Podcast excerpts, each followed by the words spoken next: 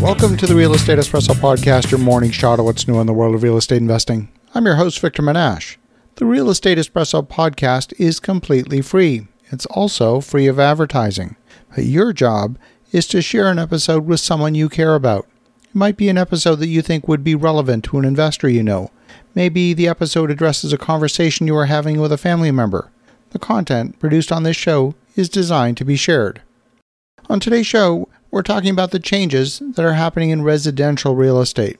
What I'm about to share with you on today's show is a stratification of the market into three segments. What I'm sharing is not a scientific study, it's the result of observation.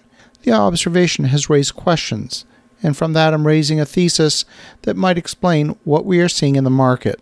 We're seeing the for sale inventory grow in virtually every market that we looked at, both in Canada and the US, and I'll give you a few examples. In Austin, Texas, one of the hottest markets in the country, the number of new active listings is growing faster than pending sales. Inventory has grown from a little under three weeks of inventory earlier this year to now 1.2 months. It's still within seller's market territory, but the trend is clear. Inventory is growing and sales are happening slower than new properties are hitting the market. We're seeing the same thing in Charlotte, North Carolina. The current inventory there is 3.2 months. Sales in June 2022 dropped by 12% from the previous month. Salt Lake City, Utah has switched from a seller's market to a buyer's market in a matter of weeks. Inventory now sits at two months and new listings are outpacing sales by a wide margin. Denver has also switched from a seller's market to a buyer's market in a very short time period. There are a few markets that are still deep in seller's market territory, but the trajectory towards a balanced market and potentially even a buyer's market is well entrenched in virtually every market we looked at. But looking at market averages doesn't tell the story. We need to look deeper. As always, real estate is hyperlocal, it's also segment specific. What I'm seeing from conversations with investors and developers is a stratification of the market. There are entry level homes, these are the homes purchased by first time buyers. The category of homes could be a condo in a dense urban environment, could be a townhouse, or semi detached, perhaps even a small suburban bungalow.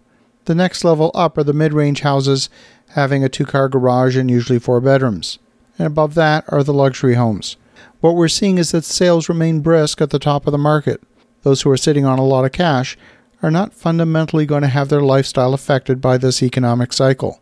They're probably paying all cash for the property, and they're not really affected by rising interest rates. At the bottom of the market, sales are also brisk. There are those who fear being priced out of the market so they're buying whatever they can in order not to miss out on home ownership. We are seeing the greatest pause in the middle of the market. These are the people who would make a move to a more expensive property as a want but not a need. It's purely aspirational. They don't need a bigger place. Their existing home is meeting their needs. Maybe they need an extra bedroom for a growing family or space for one more vehicle, but they can still make their existing property work. We've seen sales in this middle segment drop significantly in the past month. Home builders that I speak with are seeing dramatic reductions in traffic at their sales centers in June. June's usually a peak month for new home sales. One volume builder I spoke with is experiencing an 80% decline in traffic at their sales center. Deliveries won't be until well into the following year, but many buyers are taking a wait and see approach. New homes won't rate lock for permanent financing until they're within 30 days of closing, and buyers are simply not willing to take the interest rate risk that far out in time if they don't need to move. Many buyers will need to see a period of interest rate stability before making a blind commitment that could create financial stress. Residential building, including multifamily construction, has been a major driver of economic activity. It accounted for 4.8% of GDP in the first quarter of 2022.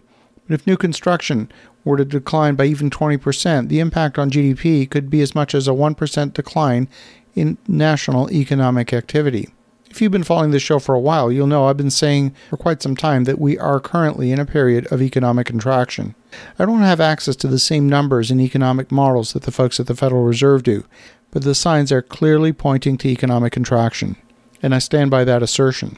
Contractors who said they were too busy earlier in the year are now coming back looking for new work. It's a dramatic shift from only a few months ago.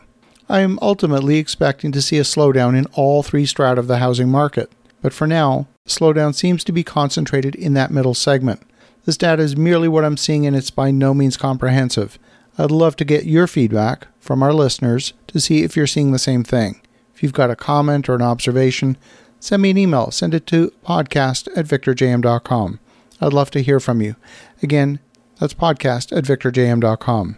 As you think about that, have an awesome rest of your day. Go make some great things happen. We'll talk to you again tomorrow.